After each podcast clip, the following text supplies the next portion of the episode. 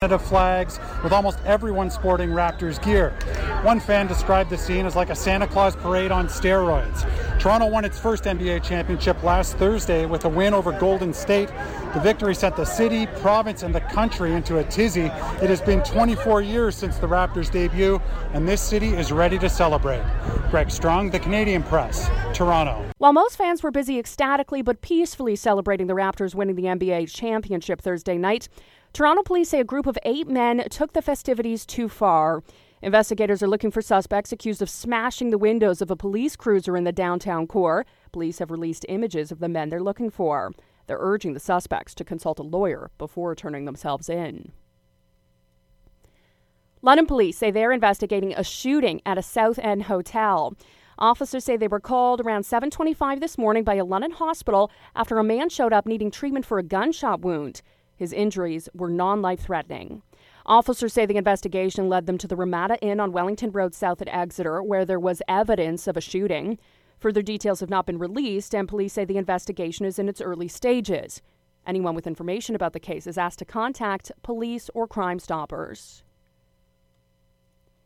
A new report from advocacy group People for Education suggests students in poorer parts of Ontario are missing out on educational opportunities afforded to their counterparts in richer areas. The People for Education report finds that schools in richer parts of the province are able to bring in much more money through fundraising. The report is based on survey results from 1,254 schools in Ontario. It finds that money from fundraisers goes towards extracurricular activities, field trips, and some classroom materials. And it says students who have access to those things are more likely to develop creativity, leadership, and a sense of community. The report finds the top 10% of elementary schools in high income areas raise 33 times the amount raised by the bottom 10% of schools in low income areas. Some of those schools raise as much as $100,000 a year. For secondary schools, the top 5% raised as much as the bottom 82% combined. Some schools even reported raising $220,000 in a single year. The federal Liberals say a new program to help buyers, uh, new buyers pay for their first home will kick in on Labor Day. The program will be available starting September 2nd, only weeks before the October federal election. The government's plan will see it pick up 5% of a mortgage on existing homes for households that earn under $120,000 a year on a mortgage of no more than $480,000. It plans to cover up to 10% of to spur construction for new homes. There isn't any interest on the federal money, but a buyer will have to repay it if they sell their house or after 25 years of living in the home. Terry Pedwell, The Canadian Press. Ottawa. You're listening to 980 CFPL.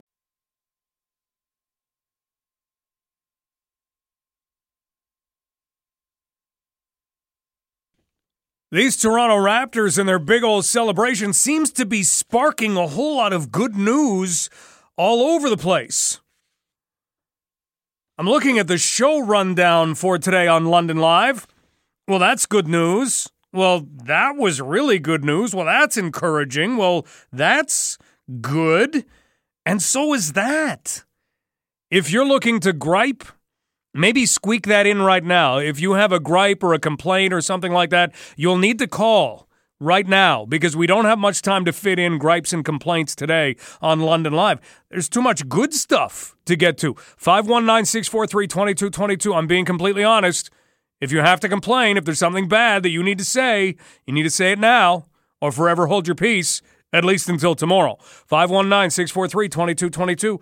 If you don't want to call about it, you can email Mike at 980cfpl.ca. You can tweet me at Stubbs980. But we've got an awful lot of good stuff to get to. We are going to head right to the insanity that is Toronto, Ontario right now. We'll dive into the middle of it in about two minutes, and then we'll get you an update on some of the speeches going on. If somebody says something interesting, I mean, they're not going to say anything overly interesting. This is no Brett Hull. Don't say, let's go, Blues. We already went. So say, we went Blues. I don't know if you caught that on Saturday. If you did, it'll no, it won't make sense. Even if you saw Brett Hull say it at the St. Louis Blues parade and celebration, it still won't make sense. It has some drunken logic to it, but that's as far as that goes. So hopefully we get nothing like that. I don't think so. The Raptors seem to be in very good spirits. Global News is on scene. We'll head there with Brianna Carnegie in about a half hour from now. We are also going to talk about some of the things that are happening in London with regard to neurodegeneration. That touches everybody. You want to talk about dementia or just neurodegeneration? Everybody kind of experiences it simply because as you age, you get to collect things up in the old noggin and it will diminish your ability to say, yeah, just I remember that. And that can be kind of a natural course of things. But of course, we know that we have things like dementia. We know that we have things like Alzheimer's, which make conditions all the more serious. Well, there is pretty amazing research being done in London that involves mobility tests so that you can try and catch neurodegeneration. And who knows where this research is going to go. The important thing is it's going to continue. I mentioned it right off the start. We have a lot of good news stuff. Researchers in London have been awarded over a million dollars over five years to continue their research on neurodegeneration in aging. And that's good for all of us. Anyone who's not getting older, that's it's not a big deal for you. But if you are getting older, then yeah, this matters. And we'll talk with one of the researchers about that. In Lucan, Ontario, they are ecstatic. They already hosted Hockeyville, so it's not about that, but they are thrilled and we're going to find out why in about 40 minutes from now. We are also going to talk about London for All and a Trillium grant that is helping that out. So that's a good news thing. And Teresa Carrier, can we get a hand? Teresa is remarkable. She'll join us on the show to recap one run. She did it on Friday. She ran 100 kilometers faster in a single day than I believe she's run it yet. And she's done this five times now. Faster my wife Kirsten and I participated in one run. Teresa, thank you for having us. Everybody else who put the day together, thank you for the opportunity because it was phenomenal to, phenomenal to see what it was that she was doing. But here's the thing. As the day was going along, I was all set to leave work, go and pick up my wife, and then we would drive to the spot where, where we were joining Teresa for one kilometer. And I kept watching how quickly Teresa was doing her day. And I had to call my wife before I left and say, Can you maybe meet me? She's going to be there soon. We've got to hurry. And so that's what we did. I didn't even have time to run home, pick up my wife, and then go. That's how quickly things were going along her route. So the Raptors parade route, the one the one run, 100 kilometer route, and a whole lot more.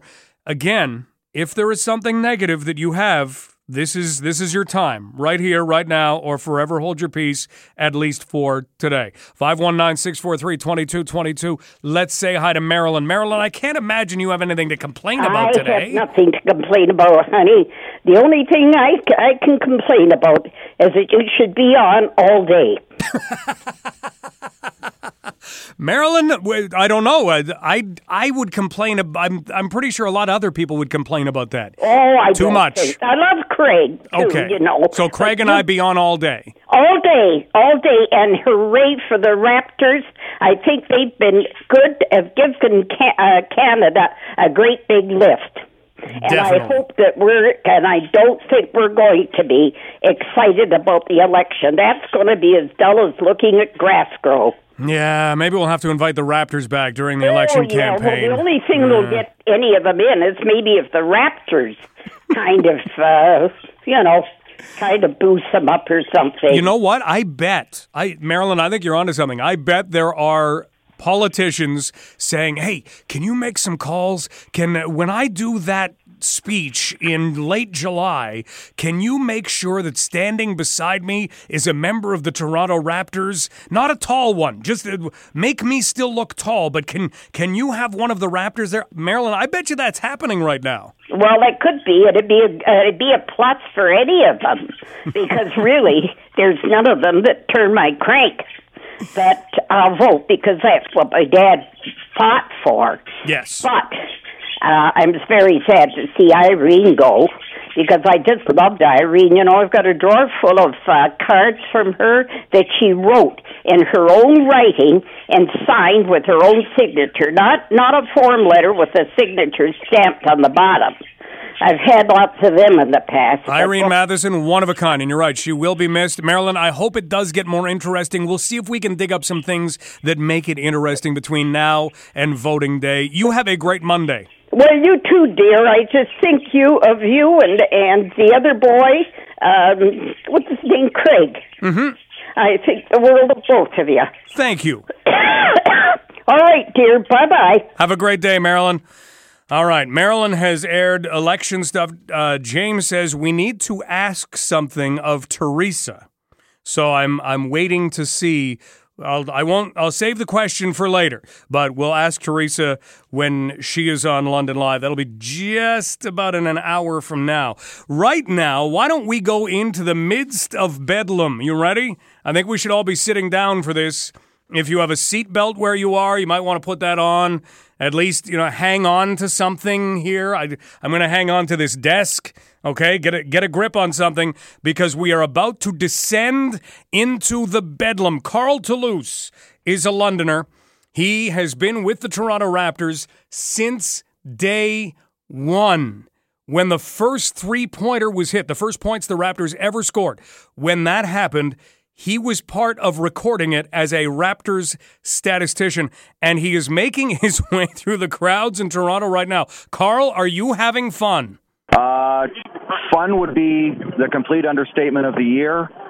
Um, memories to last a lifetime. Uh, it, it, again, I don't think there's words to describe just how thrilled and exciting this whole experience has been.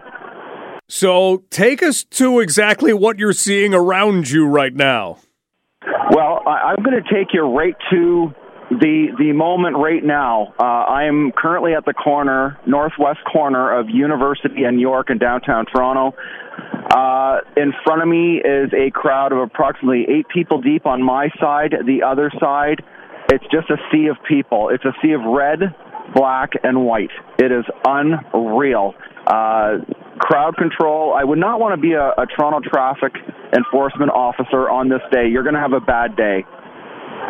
Safe to say, if you were looking to drive to Toronto for a meeting or maybe do some shopping at the Eaton Center, not today, maybe leave it till tomorrow? Uh, I think that's a very safe bet. Carl, have you ever seen crowds like this anywhere? Uh, the only thing similar is the 93 World 93 World Series parade. Um, and then every year there's a Santa Claus parade, but the Santa Claus parade doesn't touch what I'm seeing right now. Like this is unreal. Like people have been lined up for hours, and I just got here less than an hour ago, and it's I don't I don't want to use the word pandemonium because everybody's being very civilized, but there is people everywhere. We're talking with Carl Toulouse, London's own Raptors statistician from the very beginning, soaking in all of the fun of today's parade and today's celebration for the 2019 NBA champs. Carl, in terms of, of fans, you mentioned they're being civilized. Do you hear any chance of Let's Go Raptors breaking out or anything like that, or is everybody just waiting for the players? Uh, oh, no. No, there's no waiting. There's flags waving. There are cars and delivery trucks going through, just uh, honking their horns like crazy. The crowd is uh, being uh, provoked by that and just uh, cheering and laughing. And every so often you hear "We the North." Every so often you hear "Let's Go Raptors." There are a couple of people that are uh, taking entertainment to a whole new level by wearing one-piece Raptor suits, running down University Avenue with flags getting the uh, crowd uh, pretty riled up. So, Raptors onesies. This may be the only day ever where it's okay to wear a Raptors onesie in public. Uh, it's really sad to say that I can't unsee that. I don't want to see it ever again. Carl Toulouse joining us. Uh, Carl, the organization itself, uh, give us a, a, sense of, of what's been going on with people that, that you work with, that you've talked with, uh, all the, the texting, the communication. What's that been like? Uh, it, again, uh, it hasn't totally sunk in for me yet because I was in BC last week uh, when Game Six occurred and was won. Um, but all of my friends and colleagues from the team, uh, the texts have been so positive and very colorful. Uh, the Facebook messages, the photos that people have been taking. I, I am really excited about seeing the trophy. I am so excited about seeing the Larry O'Brien trophy. Well, it is in Toronto to stay right now. NBA champions of 2019, and the celebrations continue. Carl, enjoy today. Can we we check in maybe toward the end of the parade and all of that sort of stuff? Absolutely. Okay, we'll give you a call back in just a little bit. Okay, take care. Thanks, Carl. Carl. Bye. Carl Toulouse in the bedlam right now as they continue to watch all of the double decker buses make their way toward Nathan Phillips Square. They're getting closer, but they're not quite there yet. And there will be speeches at some point. What is it like to be in the middle of that? Well, you just heard from Carl what it is like. We're going to get a different perspective on parades in just a minute. The biggest parade that London has seen came from the first time the London Knights won the Memorial Cup back in 2005. That's where we saw our own streets lined with people. And the Knights have won the Memorial Cup since, and they've won championships since, and we've had Santa Claus parades. But that that was the biggest. So, in a moment, we'll kind of relive that parade and what it was like for one of the players. We'll talk with former Knights captain Danny Syvret and then just get a sense of, of what it's like to be a member of a championship team at the end of a year and kind of how this goes. How long do these celebrations go on for? What makes them actually end? Danny Syvret joins us next. This is Global News Radio, 980 CFPL.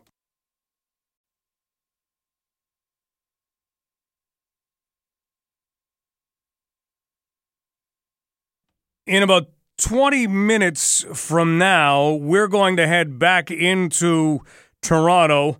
We are also going to talk with Cathy Burghardt Jesson in about a half hour from now, and we're going to find out why they're so excited in Lucan. There's celebrations going on all over the place. It's a crazy day. Crazy day. So, right now, let's take this opportunity as Toronto celebrates the Raptors and kind of relive some moments from the biggest parade we've ever had in London, Ontario, which takes us back to 2005 and the first time the London Knights won the Memorial Cup. Joining us is Knights captain from 2005, Danny Syvret. Danny, sunny day, was very warm. What do you remember from that day? Signing a lot of autographs.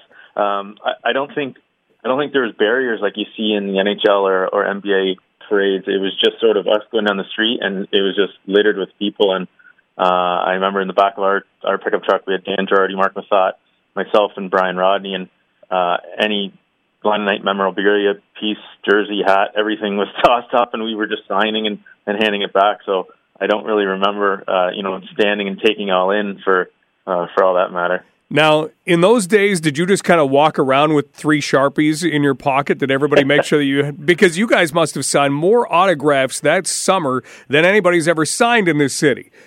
Yeah, we uh, we were always pretty good with with, with autographs. I, I, I do know that after every game, um, we would always walk up the the ramp there by the the Knights' dressing room to uh, to meet our families. And on the way up, there'd always be probably anywhere between 20 and, and 40 people there. Sometimes the same person uh, over and over again, but we would always make sure we we gave uh, all our fans the time of day to to, to say hello and, and sign an autograph for them. You've signed jerseys, you've signed hats, T-shirts. Have you ever had to sign anything that's not memorabilia?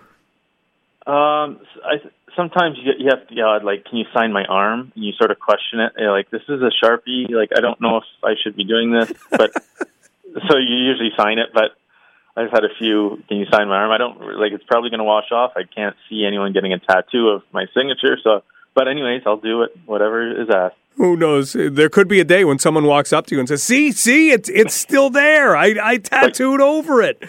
Quite possibly, yeah. But the talking about parades, um, I think uh, as far as like a team goes, a lot of there's a huge buildup from the time any team comes into training camp to the the end of the season, and and for us, we had a big buildup. We had a we had our streak to start the year, so we had targets on our heads from pretty much day one, and then come playoff time, it's like we were expected to win, so we won the OHL, and then we ran into uh, Rimouski, which they had their own streak at the end of the year, and obviously probably have arguably one of the still best players in the in the world in in Crosby. So um, uh, when we did end up winning, uh, the the sort of relief, obviously we the parades are pretty quick from the time that the championship is handed over to us. So some of us have been partying a little bit more um, than others, but I, I think that's why when you see in the in the parade, some guys sort of let loose a little bit more.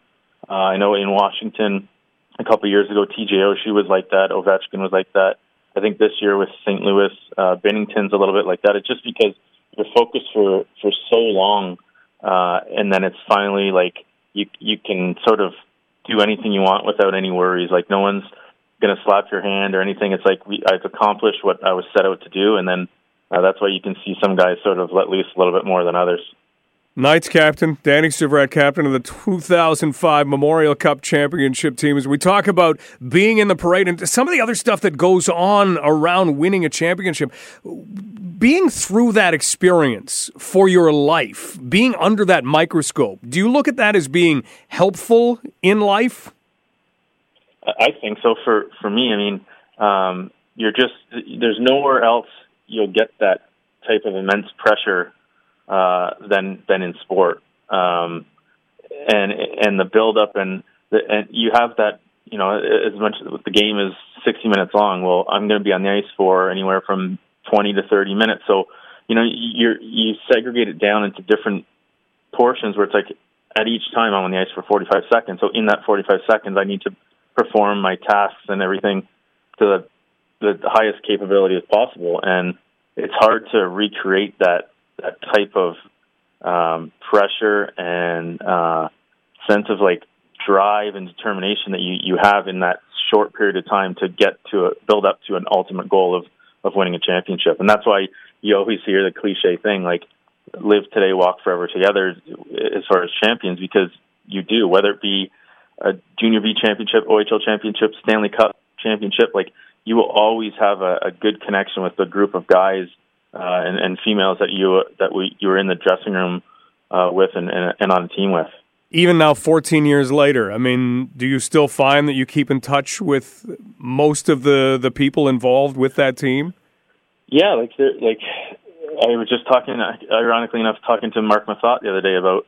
Um, obviously, we both have families of our own now, and he just sort of reiterated how how cool it was to be back as if we were back in 2005 and just you know your young 19, 18 19 year old kids and the the the city really takes you in here in, in London and uh you know just that feeling of of you, you're not an, an adult. You're you're still living with a family and they're making you dinners and stuff like that. Like you're you're still a, a insensitive a, a child but you're a very mature uh young adolescent I guess Finally, how long does the celebration go into the summer when you win in hockey or win in basketball? Is there a date when things just kind of, you know, disappear and everybody starts to go different ways?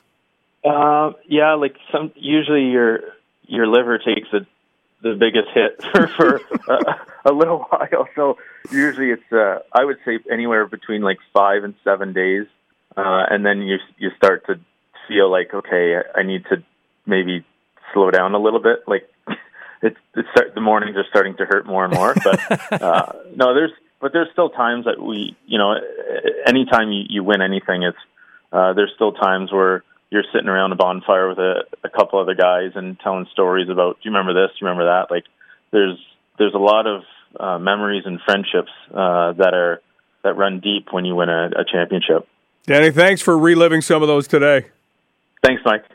Danny Syvret, Knights captain in 2005, when we had the biggest parade we've ever had in London, Ontario. So, as he says, he remembers looking down a lot, signing an awful lot of autographs because people were able to kind of walk up to the side of the pickup trucks, and the guys didn't mind. It was a great, great day, beautiful day. You could not have asked for a more picture perfect day, kind of like what it is in Toronto because it's not overly hot today. It's definitely not raining, so they have exactly what they need. We are going to be talking about some very good news in Lucan. And it will not sound like the biggest story, but this is a story we've kind of been following.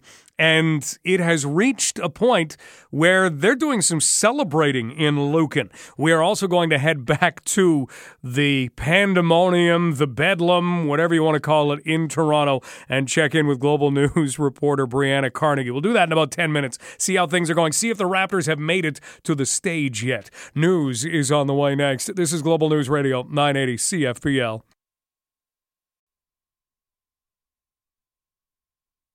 Good afternoon. It is 1:30. I'm Jacqueline LaBelle in downtown London. Mix of sun and cloud and 21 degrees, 24 with the humidity. One of the hundreds of thousands of people celebrating the Toronto Raptors NBA championship win is waving a sign reading Kawhi for Prime Minister, referring to star forward Kawhi Leonard. He was named the 2019 Finals MVP last week and has a player option on his contract for next year, but he's expected to decline it and become a free agent. Point guard Kyle Lowry was holding the Larry O'Brien trophy as the parade started winding through the city this morning. Meantime, Toronto Raptor Drake is riding alongside the Raptors in the team's victory parade. Drake has been a fixture at every home game, sitting courtside as the team's global ambassador. He watched the final game against the Golden State Warriors last Thursday at Jurassic Park with thousands of boisterous fans.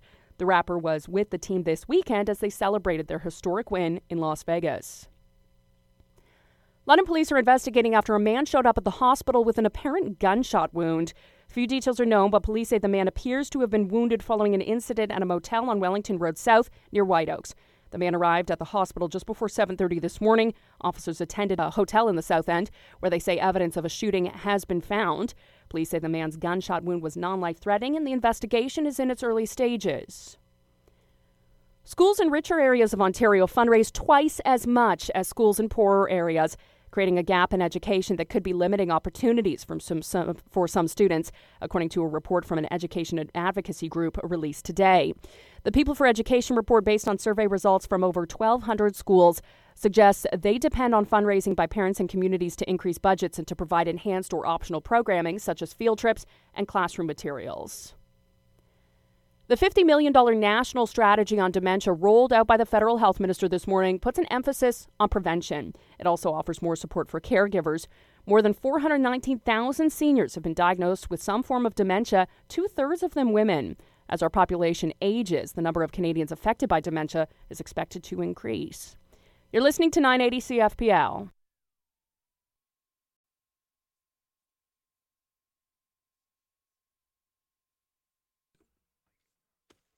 Back to the Bedlam in Toronto in just a few minutes. Hundreds of thousands of people are there.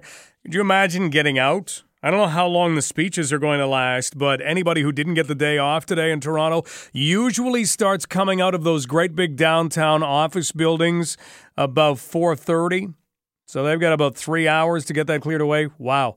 People are not going to get home tonight until very very late. It is amazing, though. It is a once in a lifetime, perhaps, thing. We'll see what happens with the Toronto Raptors. You know, one of the things that makes sports interesting is kind of that window on what it takes to succeed. You always get those examples. And you know, one that isn't being talked about enough when it comes to the Toronto Raptors. I mean, you can look at skill and hard work and luck and all of those things that are mentioned. This team was all about selflessness. And you want to look at one of those things that really matters. You've got to have belief in yourself that you can do something. You have to have the skill. You have to have the hard work. You have to have the luck, sure. But that humility, that selflessness, one of the best examples, Marc Gasol is a guy who was acquired by the Toronto Raptors from the Memphis Grizzlies. And when he showed up, and this is a guy who's a very savvy veteran, has basically been a starting center wherever he's gone. He shows up in Toronto and he's the backup. So he has to kind of take a back seat. And Serge Ibaka is starting for the Toronto Raptors. And a lot of people in those situations who did not have humility would have pouted, been upset, maybe complained. You know, you would have felt that energy in the locker room Gasol didn't. He said, okay, that's fine. And as the year went along, and credit Nick Nurse, the head coach of the Toronto Raptors, he found ways to use everybody. But Marc Gasol wound up being used in such a way that at times he did start. In the finals, he did start and did take the place of Serge Ibaka, which would have allowed Serge Ibaka to pout or complain or be upset at his role, but he wasn't. And that little relationship that didn't go sour between Gasol and Ibaka and the coaching staff and everything that they were trying to do, that's one of the things you have to have. It's so easy for things to go south because somebody, and this works in companies and workplaces, if somebody is not pulling the oars in the same direction, the boat doesn't go right. And credit Marc Gasol, Serge Ibaka for how they acted because it was a really important part of the victory. And that selflessness, that's one of those traits that I hope really stays on the surface when people remember back to the Toronto Raptors and say, what made them so good? Yeah, it was hard work. Yeah, it was skill, very skilled team. Yeah, it was a little bit of luck every once in a while. Balls bouncing on rims and dropping through hoops in game sevens on final shots. Yeah, yeah, okay, there was that. But this team this team was not about each individual. This team was about the greater good. And that's what made them work. We'll head back into the bedlam next. This is Global News Radio, 980 CFPL. Okay, who's ready to go back into the bedlam? It is safe here. Stay safe. If you are sitting down right now, just just hang on to something. Brace yourself. Okay? Make sure the volume on whatever you're listening to us on, whether it's your phone, whether it's an actual radio, make sure that's set at a, a decent level because here we go. We are going back to Toronto where we find Global News reporter Brianna Carnegie. Brianna, how are things? You know what? Where I am, they're still pretty crazy, but they have quieted down a lot because the parade has passed me by now. I'm actually in one of the viewing areas. It's at Coronation Park, and for anyone that's been around Toronto, it's near the Ex ground. So that is where the parade started. That was very delayed this morning. It happened closer to 10:40. It was scheduled to start at 10, uh, and that's when we saw those double-decker buses come through on Lakeshore here. The entire roadway was closed down fans were packed to the brim. They were just so excited to get a view of all of our Raptors players on those double decker buses. And then the parade, they just followed it down Lakeshore. And that's that's kind of something that we weren't sure what would happen. Once the parade goes by, do do people go home, or are you finding, like you say, they're all they're all walking after it? Oh no, no! People are off work today. They're out of school. They're here to watch it for, through its entirety, really. Uh, and that's why at Coronation Park with this viewing party, we're seeing a lot of families. And thankfully, this is an area. It's a bigger field where they can actually relax a little bit. They're not in Nathan Phillips Square where they're actually having overcrowding issues. So this is a good alternative for a viewing party. Again, Yonge-Dundas Square 2, that's also open for people. Uh, but Nathan Phillips Square police are just telling people, the city of Toronto, warning them, do not come to this area. We have we are fully at capacity. That happened at noon, so you can only imagine how many people have packed that area since. Global News Radio reporter Brianna Carnegie joining us from Toronto. Brianna, when you talk with people, what are they saying? They're just saying how excited they are to see the Raptors back home, and they're carrying that trophy loud and proud. They're holding it high above their heads. And uh, everyone that was passing by the parade, I, I interviewed a couple after just saying, what was your favorite part? And it was a unanimous decision from every single person that I talked to that it was Kawhi Leonard holding his trophy. When he went by on the parade, it was just chants of MVP, MVP. It was an incredible sight to see. You've been to concerts, you've been to other big events. When you look at the reaction of people, does it compare to seeing their favorite artist in concert? What, what would it be like in that way? It is like compared to a concert, this is nothing like that. If you want to take a concert, maybe triple it, quadruple it. That's what the crowd was like this morning for the parade.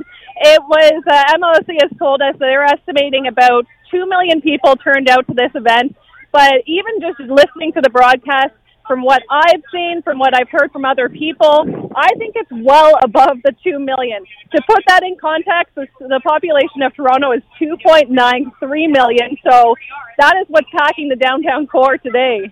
So, what is next in all of this, Brianna?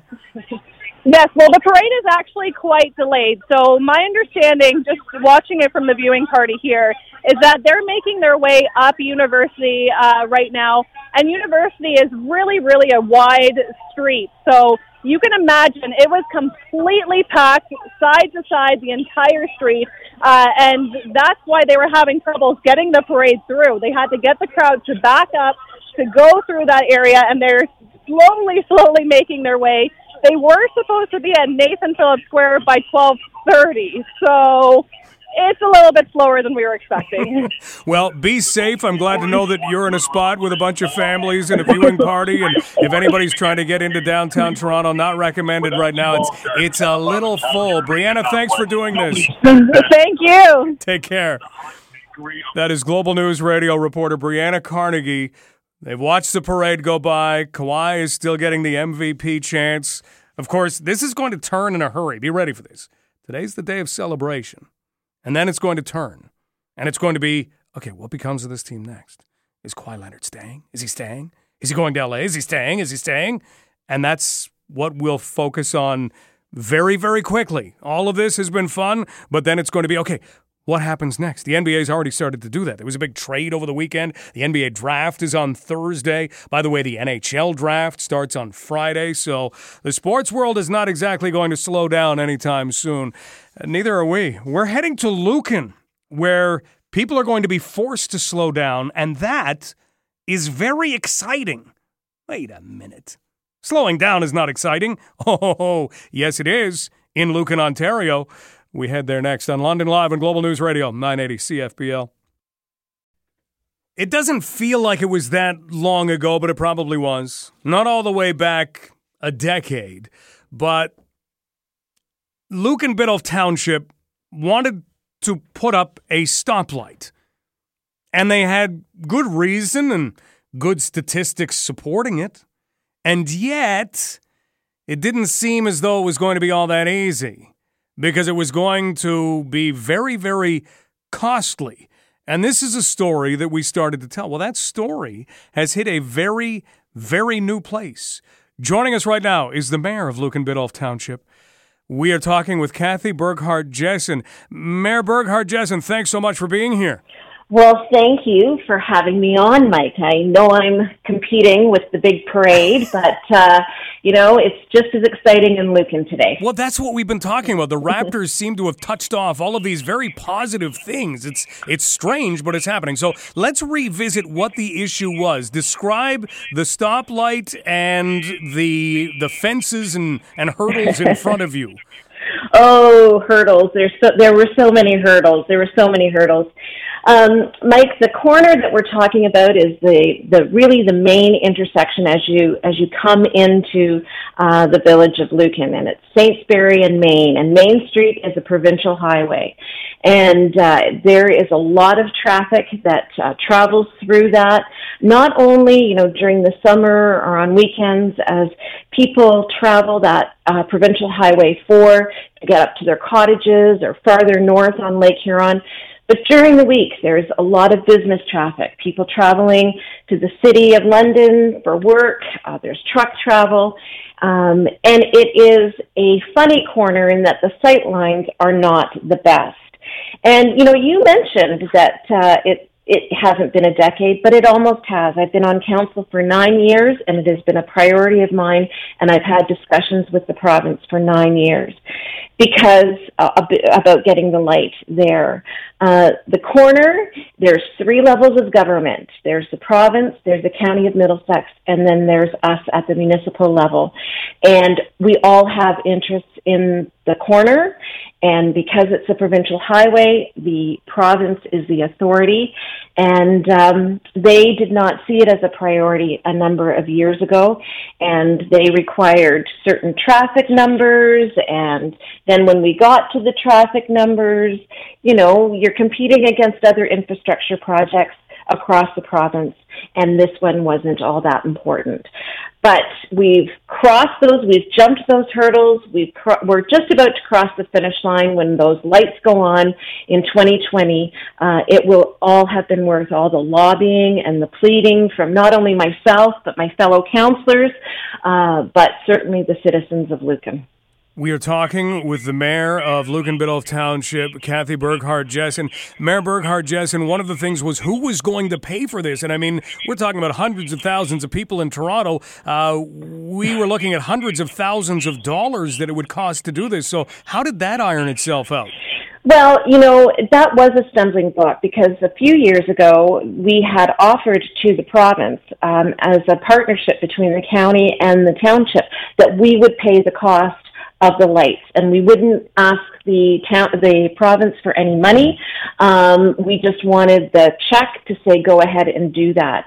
And for us to do that, um, you know, it would have been probably about a six hundred to seven hundred thousand dollar job at the very most. Um, but when you bring the province into it, it's a different beast because they do have different parameters that they have to follow. And once the province is involved, the cost of this uh, intersection is going to be a million dollars, and we didn't have that. And so that's been a real stumbling block um, as to who's going to pay for that. And I'm pleased to say that the province is paying for the majority of it. Uh, it'll be over $600,000 that the province is putting into the project. The county um, next is the next uh, one that is providing uh, money, and um, and they've also in, um, provided in kind uh, items towards the project, and that is the actual engineering of the um, intersection. And so that'll total about three hundred thousand dollars, between three and four hundred thousand dollars, and then we, as a township, uh, are on for the balance, which is about a hundred, anywhere between a hundred and two hundred thousand dollars, depending on how it all shakes out at the end. And how does all of that sit with the township? Well, you know, I I think everybody's just happy to get it done.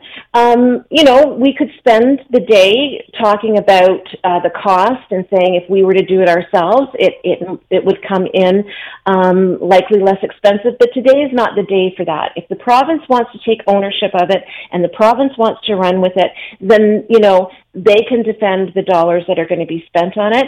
We are just happy that now that that it's been passed, the contract's been signed, um, and that you know our citizens something that they have been asking for years for years is finally going to happen. And you know, in the end, um, you know, for us, a price tag for our ratepayers of a hundred to two hundred thousand dollars is very reasonable. Um, so we're we're thrilled that that's happening, and um, at the end of it, we can all say that we work together to get it done. We're talking with the mayor of Lucan Biddulph Township, Cathy Burghardt Jesson, and we're talking about the the challenges that you undergo in order to get a job done sometimes, but ultimately it's happening. So, what is this going to do for this intersection? You know, it's going to, I mean, it's going to make it a completely different intersection. And, you know, you've got your traffic lights, there's going to be proper pedestrian um, signals for uh, pedestrians to use. And, you know, the way that Lucan has expanded, um, there's much more pedestrian traffic, and you're crossing from one end of this of the town to the other, and you know there's parks all over the place. So pedestrians have always complained about that corner because um, there's two variety stores on the corner, and there's a Tim Hortons, and there's lots of people that walk to those destinations. So from from a pedestrian standpoint, from maneuvering from the new subdivisions and trying to get onto Main Street from Saintsbury to get to work will make things much easier. Uh, so time will be impacted, uh, safety, coming out onto Main Street from some of our, our uh, side streets will be easier.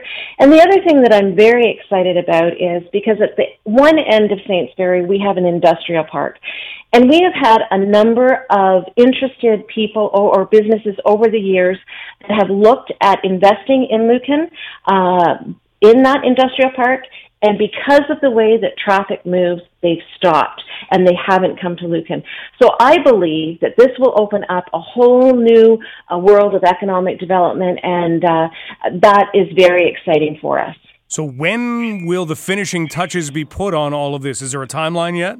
So it looks like the project will start in the spring of 2020. Uh, so it will start, it, it, will, you know, end then at, at some point after that. I'm not exactly sure how long the project will take. It'll be a fairly significant project because there will be some sidewalks and, you know, the, what's there now obviously has to be re- redesigned because there will be some widening involved. Um, so it, it will be a significant project. And, um, you know, right now we've got some road work already going on in Highway 4. So we've had to go, we've had to experience that, and then next year. But in the end, uh, it will be worth it. And these are the things as a growing community that you know you have to comes with it. Um, infrastructure improvements come with a growing um, community, and if we have to put up with a little inconvenience of stopped traffic and construction, then so be it.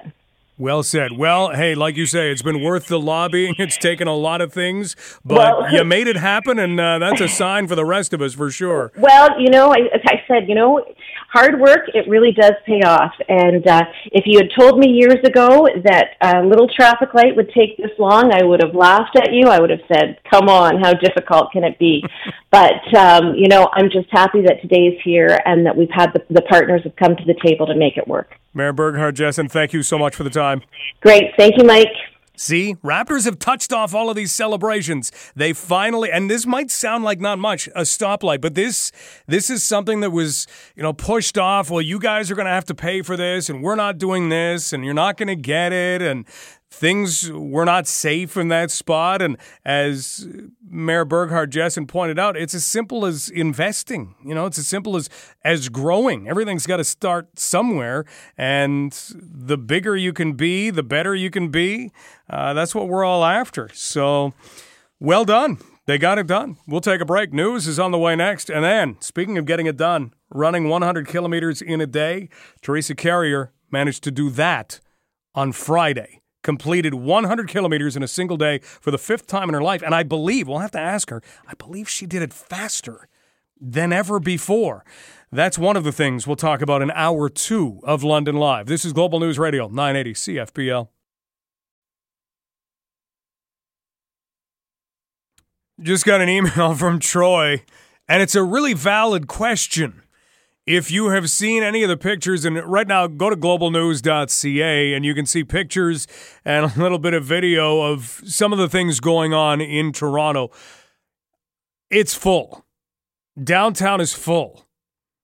Police are saying, don't come. There's no space. They're having overcrowding issues. Here's Troy's question. I don't have a good answer for this. Where do all of these people go to the bathroom? Last time I was in Toronto, there weren't enough downtown public toilets as it was, let alone for 2 million people. Yeah. Uh yeah, I I don't have a good answer for that. I really don't. I don't know if I want to know the answer to that, Troy, but thank you for the email. You can email anytime, mike at 980cfpl.ca. You can tweet at Stubbs980. This has been a day when we're just talking about good things. The Toronto Raptors have kind of touched off some things from a stoplight to later on, we're going to look at research, actually, in about 10 minutes from now, about dementia and how a new grant coming to a London researcher and his colleagues will allow them to continue what they're doing. And hopefully, as we all age, we can maybe look toward a day when neurodegeneration is a thing that we deal with, not a thing that we identify. And we are also going to talk about the London for All program. I don't know if you know about that. That comes up in a little over a half hour from now. So, all of that straight ahead on London Live. But as we're talking about great things, let's talk with a great person who did a phenomenal thing on Friday. Teresa Carrier ran one run, which saw her go 100 kilometers and finish up at St. Andre Bessette in, I believe, this was personal best time. When you set out to do 100K, I don't think you're too worried about your PB. Uh, that's not something that I think you're you're thinking about as you go along, but Teresa was incredible on Friday and helped to raise money for those affected by cancer. And believe it or not, even after running 100 kilometers on Friday, Teresa is not napping right now and joins us on London Live. Teresa, congratulations. Thank you, Mike. We're all really excited about what went down on Friday. How are you feeling? I feel great. Uh, Saturday certainly was a little shaky, but I feel really good today.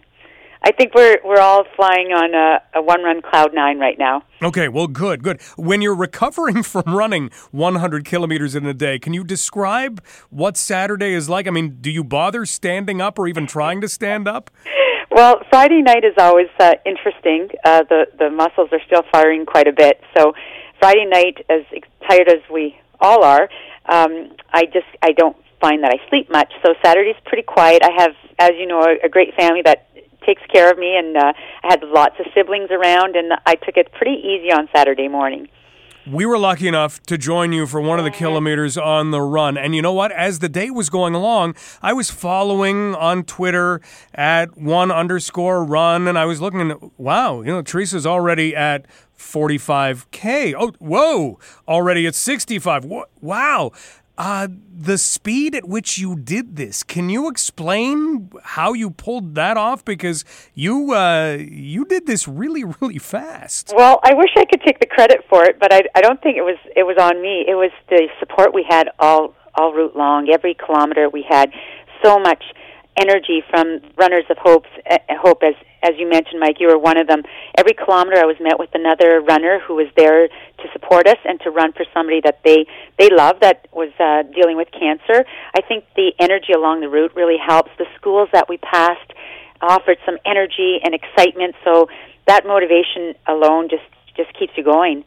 The Toronto Raptors are experiencing those cheering Yes. sections right now on their parade, but just how uplifting is that? Do you get a surge of adrenaline when you, when you see people cheering? you know it's it's just so emotional and any of any of my team that was there uh, en route or in the RV can explain it as well as as I can it's it's just it's something that's just so moving and to see a whole community come together and just support one another is is just so energizing I think we're all all pretty pumped We're talking with Teresa Carrier from One Run as Teresa completed 100 kilometers in a single day in less than 12 hours on Friday. And of course, One Run is helping those affected by cancer.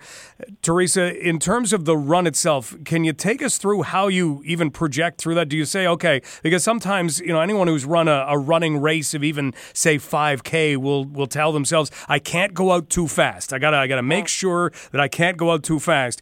Is there any similarity to running a 100K? You know what? You're absolutely right, Mike. I, I think in years past, uh, I was very excited to get started, so I often ran too fast, and I really struggled towards the end. But my trainer Brad said that, you know what, you got to you got to pace yourself, you got to uh, calm yourself down as quickly as possible, so that you can get to the end.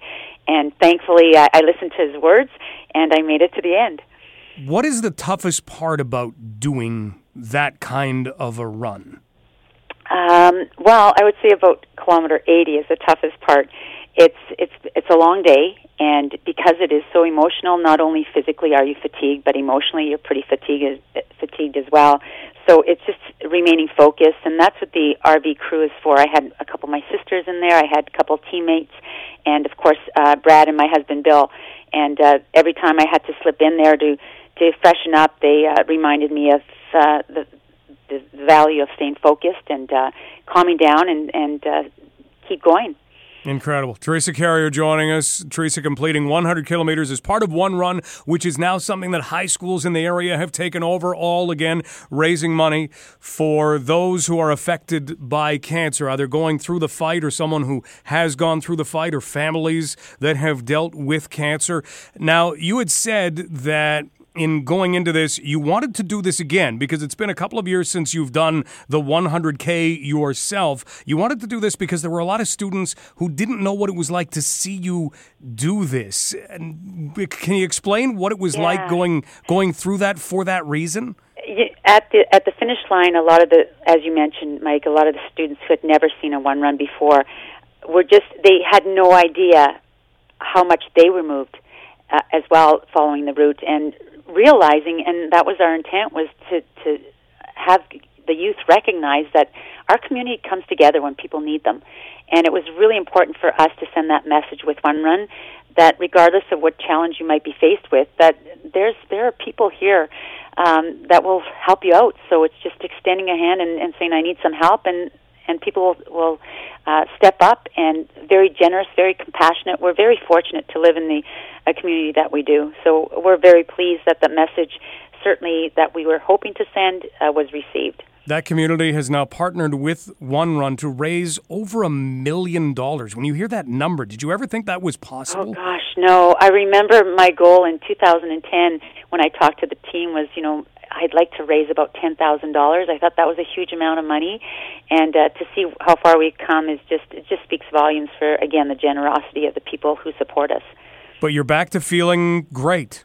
I feel all right. I do have to mention though, Mike, uh, one of my biggest concerns was the safety of the runners on the road, and our police officers, uh, Joe Pavoni, pulled together a team from the. Uh, uh, London Police, OPP, and the Strathroy Police, and they kept us so safe. And I have to uh, certainly thank all those drivers out there that were patient and who understood how important it was that we were on the road. So uh, I have to give a lot of kudos to the police officers who kept kept everyone safe. Well, just here's a, a little inside story for you because after runners finish running with Teresa, they can turn back around and go to where they've parked. And as you're walking back along, you have some people asking what's going on, but you have other people saying, "Oh, is that is that Teresa? Is that one run that's taking place?" So it's it's pretty amazing to see that, and and they no one had a scowl on their face once they found out exactly what was going on. That's good to hear. All right. Well, Teresa, thank you for what you have done. It is remarkable to think that you have now run 500 kilometers in five days in, in your life, five separate days, and you have amassed 500 kilometers. Uh, do you wear a fitness tracker? Because James actually emailed earlier and he said there's an Olympic sandal that you can get. I don't know what it takes to get that Olympic sandal, but do you wear a fitness tracker when you run? I, I don't, not at all. No, it's just one foot in front of the other. That's all I focus on. Okay, I don't. Th- I think it would blow up the fitness tracker to actually do what you did in a day. So maybe maybe that's best too. I think so. Teresa, have a great day. Thanks so much, Mike. Bye-bye. That's Teresa Carrier from One Run. Could you imagine seeing the stats on that? I think you would just pick up whatever little badges and what all the little things that you can get in a day. Yeah, you'd whip those off. No problem. Uh, we're going to take a break. Up next, we are going to look at neurodegeneration. Now, that's a word that you don't always hear. We hear things like dementia, we hear things like Alzheimer's neurodegeneration. To tell you the truth, we all have neurodegeneration. You can't really avoid it because I don't know, I'm not going to pretend to be a doctor. I've seen the words, but amylase and things like that will build up in your brain. And that, of course, makes things uh, not work as quick. The synapses are not firing as we get older as quickly as they used to be. So we all experience some bit of that. But it comes down to identifying things like dementia, Alzheimer's. And we know that research is being done by the day. We know that some of that research is being done in London, Ontario. But up next, again, the Raptors have sparked all of these good news stories. Guess what? We found out today that researchers in London have been awarded more than a million dollars to continue their particular research. Well, one of those researchers is going to join us, and we're going to correlate the the testing of or the testing for, I guess, neurodegeneration and a test that doesn't involve you sitting, say, in front of a computer and answering questions or being able to do something on a piece of paper.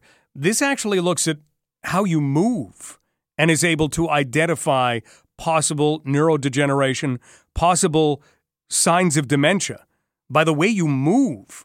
The good news is that research is going into its next phase based on some grant money that was awarded just today. We'll have the story when we return on London Live. This is Global News Radio, 980 CFPL.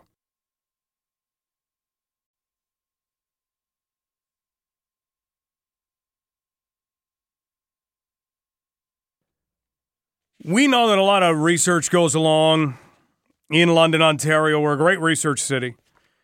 But we don't always get the behind the scenes stuff on that. Can you imagine being a researcher You have to apply for, say, grant money to get your idea going. So you say, I, I want to do this, but we have to get money to fund it or it's not going to happen. And sometimes it's not just a one part thing. It's not just, okay, here's here's what I want to do. I want to see if when I hold my pen up in the air and drop it, if it hits the table. That would be a one part thing. Sometimes it's more than one part. And with that, you then have to rely on getting more research dollars. Well, it was announced today that researchers in London have been awarded $1.345 million over a five year period, and they will be able to continue part of Canada's national dementia strategy. We've got the Canadian Consortium on Neurodegeneration and Aging. It's known as the CCNA, and it's a research program, and it's looking at dementia, it's looking at other neurodegenerative illnesses. And one of the leading researchers happens to be from the Lawson Health Research Institute. And as busy as he is, he's been nice enough to take some time out for us. Dr. Manuel Montero Odasso joins us right now. Dr. Montero Odasso, how are you? Very well, thank you. We're thrilled that uh, today the Canadian Consortium of Dementia announced our new funding for our research here in Western. Now, you've already completed phase one, and we'll get to what that has meant. This allows you to continue that research. How tense a time is it for researchers when you're unsure whether or not you're going to get the necessary funds to continue what you're doing? Well, that's a very nice question, and sometimes a little stressful.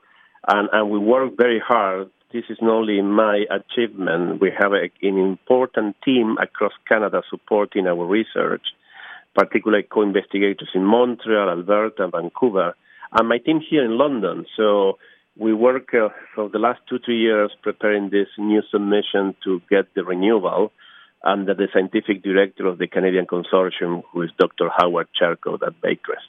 It doesn't matter who we are, it seems we are touched by neurodegeneration in some way, whether it's a family member, whether it's a friend, whether it's even just concerns that it may one day be us. When you look at your research, you've become world renowned on some of the things that you have studied. And one of the things that you've looked at is mobility and gait in individuals. What does mobility possibly have to do with neurodegeneration? Well, first, as you said, it seems new research is showing that if every one of us live long enough, we may have some kind of neurodegeneration, right? Because when we become older, our brain accumulates some misfold proteins, like the beta amyloid is the most famous of that.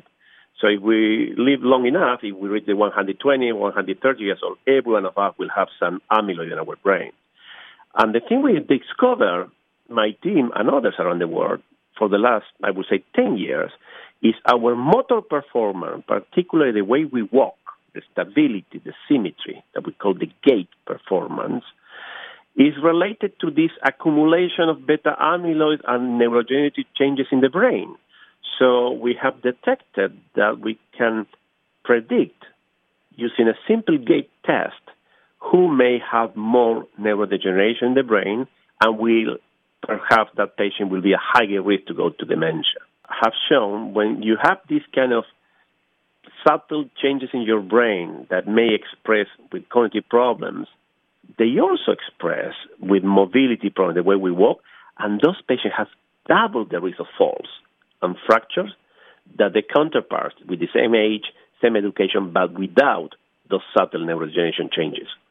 We're talking with Dr. Manuel Montero Odasso. He is a world renowned researcher. He and his team have just been awarded 1.345 million over five years, and that will allow them to continue their research. Uh, you can you can test things based on someone's mobility, based on someone's gait. So this is not a cognitive test. This is not sitting in front of a screen and making sure we still can put things here and there.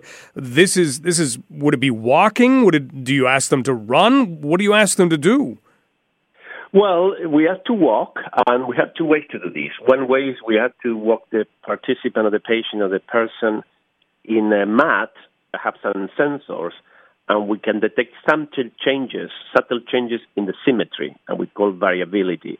But also, we ask to the person to walk while doing stress test challenges. For example, counting backwards by one or by seven from 100, or naming animals.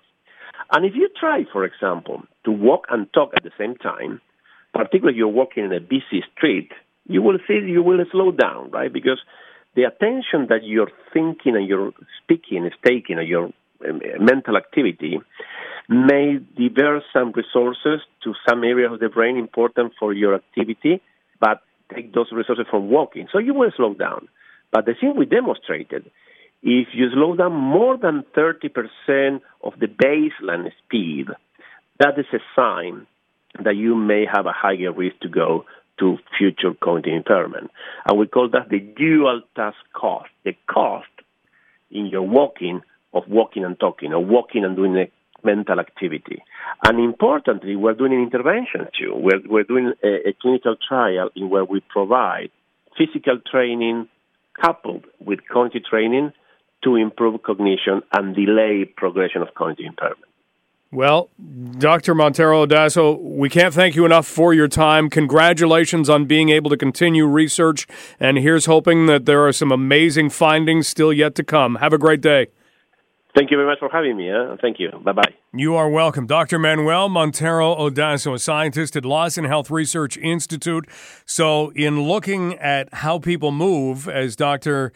Odasso says, you have the ability to to walk and you think yeah this is great. Walking takes a lot of thinking. You throw thinking and walking it's like walking and chewing gum. How crazy is this? You know you, you've heard that before. Oh you know that person they can't walk and chew gum at the same time. You know that's kind of what they're doing here you walk and count backwards from seven. And if you start to experience issues with that, well, maybe they'll need to look at some other things. And hopefully, research like this, again, it's done through the Canadian Consortium on Neurodegeneration and Aging. And it's part of Canada's national dementia strategy. We know we have an aging population. We know that neurodegeneration is a thing, as, as Dr. Montero Odasso pointed out, it's a thing for everybody time goes by, you get kind of these deposits in your brain. And certain brains, of course, will experience dementia, will experience Alzheimer's, other forms of dementia. But in the end, if you can identify what is happening, maybe you can identify why it's happening, maybe you can identify a way to slow it down, stop it, all of those things. So, good luck in their research as they continue into phase two. We're going to news next. And like we said, the Raptors have touched off a lot of things still to come. What is London for All? What even is that? We're going to learn. And if we're lucky, we'll try and get back into the bedlam that is downtown Toronto. I don't know. They're not letting anybody into the downtown area right now, overcrowding issues. Maybe they're not even allowing phone calls. They've actually been an issue because so many people are on their phones and so many people are making use of those cell towers that reaching people in the downtown core in Toronto is really tough right now. So we'll give it a shot. This is Global News Radio, 980 CFPL.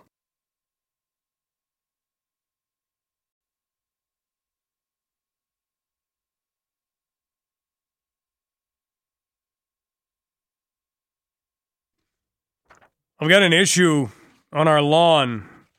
Here's a first world problem for sure. Uh, we've got what I think is creeping Charlie because I took a picture of it and posted it to Twitter, and everybody said, "Yeah, that's creeping Charlie." You might as well light your yard on fire. That was basically the solution I was given. Other than people who say, "Hey, mow it over." A weed? That's in the eye of the beholder. Okay, yeah, I'm in. You know, we, we fertilize. We try and keep care of our lawn, but I'm not going to say we're weed free. We're not. So, what do you do with Creeping Charlie? Well, I happen to find somebody who's going to be on the show tomorrow. His name is Brian Dowks, and he does uh, something else with weeds, something that most of us don't do. He uh, he eats them. That's right. Dandelion roots, coffee substitute. Really? Because I know a lot of people who are looking to get rid of their dandelions. That'd be a cheap way to do it. what is that? A good burst of caffeine? We're going to learn how exactly dandelions can be a good coffee substitute and what other weeds it's safe to eat tomorrow on the show. Promise. Promise. Uh, if you are somebody who likes to try and take advantage of deals, then there's a story that you need to see out of Florida today. It's uh, it's one that's kind of that caveat emptor. You know that word? Whenever you talk with a lawyer, that's a big part of law school. Caveat emptor means buyer beware. So there's a guy named Kerrville, and he was at an auction over the weekend, and there was a villa that appeared to be up for auction, and it was valued at $177,000. And he and three other people bid on this, and he got it for $9,100. Amazing.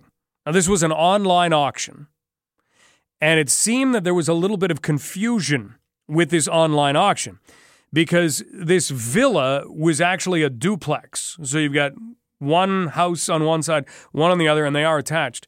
And running down the middle of both driveways was this little patch of grass. And what everybody bidding seemed to think they were bidding on was the actual villa, the two residences. And, you know, to get something valued at $177,000 for 9100 bucks? Well, that's amazing. Well, Kerrville found out shortly after the auction what he had purchased was not the house or houses, the villa in behind in the picture. It was the one foot wide, 100 foot long strip of grass down the driveway, valued at 50 bucks. And now, although he's crying deception, he's finding out that he's got to pay property tax on that. That that was actually owned by the owner, and I don't know whether they had severed it or I don't know what's going on here. But yeah, state law does not allow for a refund on this. Nobody wants to buy this from him. He still had to pay the $9,100. They're saying that the strip was never even attached to the properties he thought he was purchasing. This was just a picture he saw online. And essentially, there's nothing that he can do Instead of the gift that keeps on giving, which would be buying a property like that for under 10 grand, this is the gift that keeps on taking. His property tax, I believe, is only a hundred bucks a year.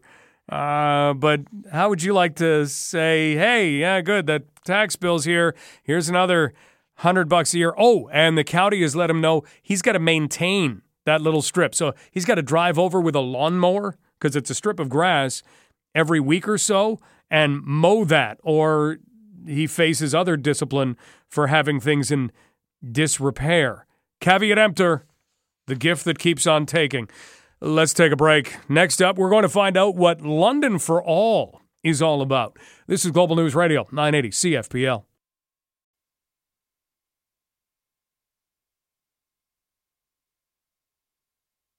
All day, that energy coming out of Toronto seems to be creating some good news stuff, some positive stuff.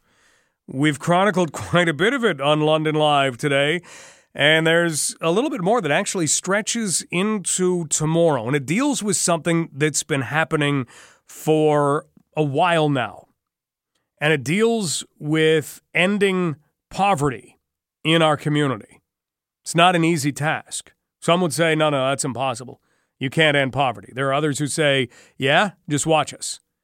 Well, we have something called London for All. And London for All has been led by the United Way of Elgin and Middlesex. And it has brought together all kinds of individuals. It has brought together organizations. They've looked at recommendations aimed at ending poverty in London in a generation. This is not something that you're going to look at your watch and say, "Oh, okay, yeah, it's uh, it's 2020. Have we ended poverty yet?" This is looking at doing it over a generation. Joining us right now to talk about what tomorrow is going to be all about And some of the news that is attached to this is the executive director of the United Way of Elgin Middlesex, Kelly Ziegner.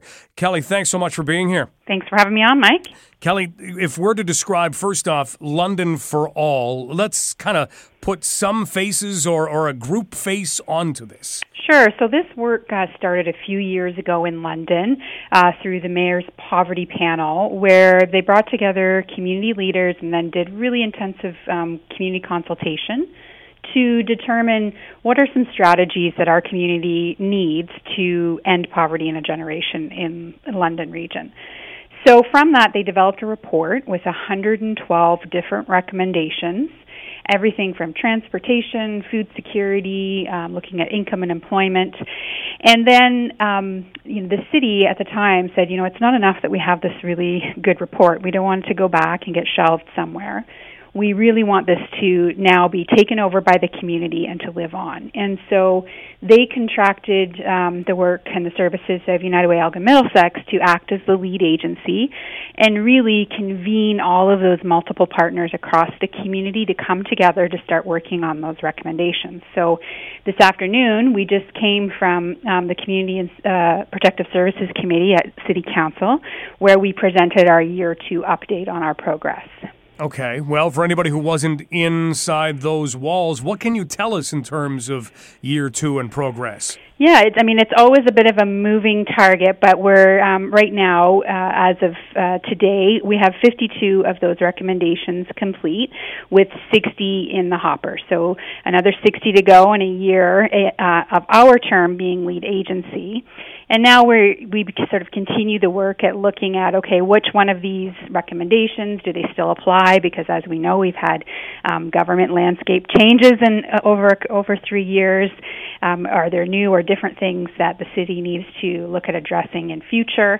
So we start to begin doing all that work as we come to the end of our three-year term with it. We're talking with Kelly Ziegner, Executive Director of the United Way of Elgin and Middlesex as we look at London for All. Now, in bringing everybody together, how much of the work in this was was that initial, hey, here's here's the uh, the branch. We're extending it. Can you please help us? Yeah i mean we have 160 different volunteers involved in this work so it's very extensive.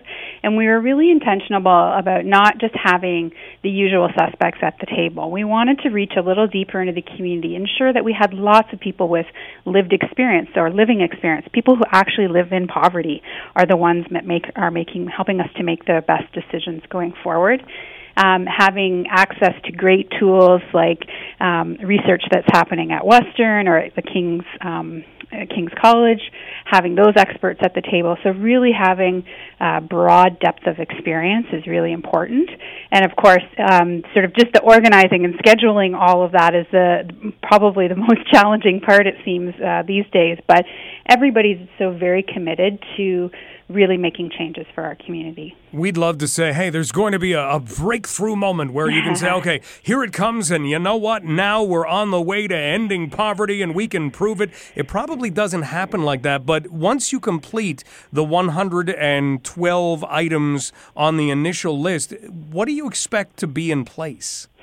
Yeah, so a, a, few of the examples of some of the uh, recommendations that have already been completed was um, there was a rec- one of the recommendations was uh, free bus fare for um, children and youth. So, as most people are recall, that was a decision that was made by City Council to fund that um, over the past couple of years. And so, we've started to see some of those um, access to transportation barriers be removed for um, families in poverty. We've also had um, the development of some low cost or no cost dental clinics for individuals and families that don't have access to benefits and they're not able to get uh, appropriate de- dental care. So, those are just a couple of the concrete examples of some of the recommendations that have been completed. Other ones are a little trickier because, as we are well aware, things like poverty, homelessness, require the um, buy-in and input from other levels of government. So part of the work that we do is lobbying Queens Park or um, Ottawa for additional funding for things like uh, affordable housing, for increasing social assistance rates, and that that work will always will I, I suspect will be continually ongoing. Kelly Ziegner, CEO of United Way of Elgin and Middlesex. Kelly, before we let you go, tomorrow at 5:45 at the London Central Library, what's happening there? Yeah, we were thrilled to get word that um, we've received an Ontario Trillium grant to look at evaluation of the London for All model. So, a couple of things that the city was really intentional about when they developed this lead agency model. One, as I've already mentioned, was including voices of people with lived and living experience in the decision making. So, we've really sort of ticked that box um, and continue to, to, to hear those voices. The other piece is it's you know we want to make sure that this is the right way forward and that what we're doing and this model works one so that it will inform what the next three years look like and two um, so that we can you know reach out to our neighbors and other municipalities and say hey this is what we did in london. It really worked. This is an effective model having this lead agency. And so what this um, grant will enable us to do is some really um, effective evaluation of the work so far. So that you know we're, we're not just sort of ticking boxes. We are able to say yes there's research that shows that what we're doing is working it's moving the needle and it's an effective way forward. All right. Well we'll look forward to that and we'll keep monitoring as things continue. Kelly thanks so much for the time today. Great. Thanks mike. Kelly Ziegner, CEO of the United Way of Elgin and Middlesex. So, as Kelly says, 50 of those 112 items that came out of the poverty panel going back a couple of years now, have been completed, and now they've got 62 remaining. And it can be as, as I guess, simplistic as it sounds. It can be as easy as providing free bus fare for people under a certain age, or looking at ways so that individuals who do not have benefits can afford to go to the dentist, things like that. And so they continue to work on that. The goal is to end poverty in a generation. And even that, even that is one of those things that you look at and you say, I, I don't know. But why not? I mean, our world is going to change a lot in the next generation in terms of attitude, because it has to, and in terms of the way we go about things and how you're starting to look around and say, okay, how do we address this? The more people we have trying to address issues in society, uh, the better. And we seem to have more of that happening now again, you can argue and say, well, too many cooks spoils the spoils the roast or whatever that line is. Too many cooks in the kitchen. At the same time, the effort's being made, and the alternative is to do nothing. To just say, yeah, we're just going to keep going on the road we're going. Yeah, there's always going to be poor. There's always going to be poverty. There's always going to be. You could do that. That's not what's happening. So we'll get another update on that. They've just presented to the Community and Protective Services Committee, and uh, another update on that tomorrow night. If you want to head to the London Central Library at 5:45, and just in case you do, they are going to be in the Stevenson and Hunt meeting room. That's 5:45, and that's tomorrow. Next up on London Live, we'll wrap up as we began talking about downtown Toronto and the Raptors parade that is a little uh, little behind schedule to the point that there are some Jays fans concerned about getting in to see the Blue Jays and the Angels. If you don't have tickets, don't worry. We will have the broadcast for you, and that starts at 7 o'clock. This is London Live on Global News Radio, 980 CFPL. Okay, there's a video being circulated on Twitter right now and the caption is Plant Guy gives Kawhi Leonard his housewarming gift at last.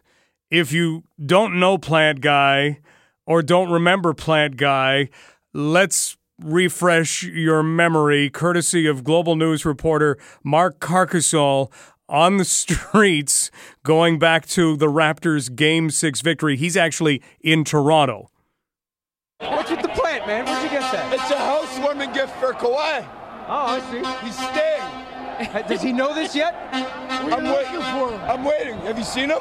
I haven't seen him yet. I think he's somewhere in Oakland right now, celebrating his butt off.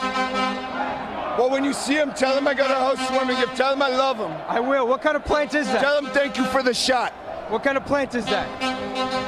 It's a plant for Kawhi. It's a Kawhi plant. It's a Kawhi plant. It's a Kawhi cactus. Have a good night, man. Coactus. Coactus. I like it. I like it. It's a plant guy says it's a coactus. I think plant guy. Um, I think he's. I think he's doing well. I think he's having a good night. Let's just put it that way. Coactus. We the forest. It's a new. It's we a new species forest. of plant. We the forest. Have a, we have the good night, forest. Have a good night. There you go. Plant guy, ladies and gentlemen. Plant Guy. And he became very, very famous to the point Mark Carcasole and Plant Guy were both on global news television this morning. And you had Plant Guy who was near what appeared to be the kind of plant that he'd pulled out of the pot that it had been in. I don't know if you saw, but this was like one of those tropical ferns and it had the big bulb on it and everything. So he was dragging that around after the Raptors won game six and won the NBA championship. And so the video that's going around now is Plant Guy actually gives Kawhi his housewarming gift, and you see Kawhi Leonard and the bus that he's on driving along the parade route, and all of a sudden, someone is reaching up, and you can't see whether or not it is actually Plant Guy, who appears to be a really tall guy, really blonde guy. He was actually wearing a Spurs uniform today, Spurs jersey, but you see someone hold their arm up, and in their arm is this little tiny potted plant, and they give it to Kawhi. If that doesn't make Kawhi Leonard want to stay with the Toronto Raptors, well, then nothing will. That will become the question. After all of this celebrating ends, will Kawhi Leonard stay? The Raptors have the opportunity to give him more money than everybody else. It's difficult to leave when you've won a championship. I mean, Kawhi Leonard will no doubt talk to a lot of people, but Klay Thompson, plays for the Golden State Warriors, and he's been asked the same question. Are you going to stay in Golden State? Do you want to go and try and be your own guy on your own team? And his dad, Mychal Thompson, who played in the NBA, has said, he's already in Valhalla. How do you get better? How do you get better than what you have? That's what Kawhi Leonard has to figure out. We'll follow that story and others. We have news starting in just a moment with Jacqueline LaBelle. Thanks so much to Matt McInnes for his help. London Live brought to you by Courtesy Ford Lincoln at 684 Wharncliffe Road South. This is Global News Radio 980 CFPL.